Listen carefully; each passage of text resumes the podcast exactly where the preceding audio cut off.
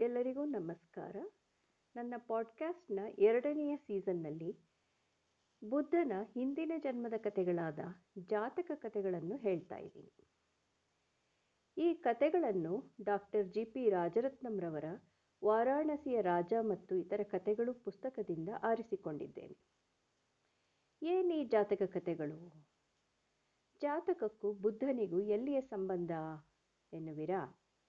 ಇದಕ್ಕೊಂದು ಸಣ್ಣ ಪರಿಚಯವನ್ನು ಈ ಎಪಿಸೋಡ್ನಲ್ಲಿ ಹೇಳಲು ಇಚ್ಛಿಸುತ್ತೇನೆ ಭಗವಂತನಾದ ಬುದ್ಧನು ಯಾವ ದಿವ್ಯ ಜ್ಞಾನವನ್ನು ಪಡೆದು ಬುದ್ಧ ಎನಿಸಿದನೋ ಅದನ್ನು ಬೋಧಿ ಎನ್ನುತ್ತಾರೆ. ಬೋಧಿ ಅನ್ನೋ ಈ ದಿವ್ಯಜ್ಞಾನ ಒಂದು ಜನ್ಮದಲ್ಲಿ ತಟಕ್ಕನೆ ಬಂದುದಲ್ಲ.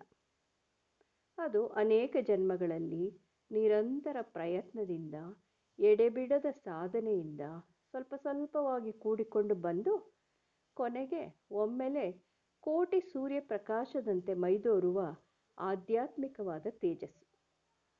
ಈ ತೇಜಸ್ಸೇ ಬೋಧಿ. ಇಂತಹ ಬೋಧಿಯನ್ನು ಸಂಪಾದಿಸಲು ಬೇಕಾದ ಆಧ್ಯಾತ್ಮಿಕ ಶಕ್ತಿ ಅಥವಾ ಸತ್ವ ಉಳ್ಳವರನ್ನು ಬೋಧಿಸತ್ವರು ಎಂದು ಕರೆಯುತ್ತಾರೆ. ನಮಗೆ ಗೊತ್ತಿರುವ ಗೌತಮನೆಂಬ ಬುದ್ಧನು ಹಲವಾರು ಕೋಟಿ ವರ್ಷಗಳ ಕಾಲ ಬೋಧಿಸತ್ವನಾಗಿ ಅಸಂಖ್ಯಾತ ಜನ್ಮಗಳನ್ನೆತ್ತಿ ತನ್ನ ನಿಶ್ಚಲತೆಯಿಂದ, ದೃಢತೆಯಿಂದ ಕಡೆಗೆ ಬುದ್ಧನಾದನು, ಸಂಬುದ್ಧನಾದನು, ಸಮ್ಯಕ್ ಬುದ್ಧನಾದನು. ಈ ರೀತಿಯ ಬುದ್ಧನ ಹಿಂದಿನ ಜನ್ಮದ ಕಥೆಗಳೇ ಜಾತಕ ಕಥೆಗಳು. ಈ ಕಥೆಗಳು ನೀತಿ ಬೋಧನೆಯಾದರೂ ಶುಷ್ಕವಾದ ರೀತಿಯಲ್ಲಿರದೆ ಸಹಜವಾದ ಹಾಸ್ಯದಿಂದ, ಕಟಕಿಯಿಂದ, ವಿಡಂಬನೆಯಿಂದ ಕೂಡಿವೆ.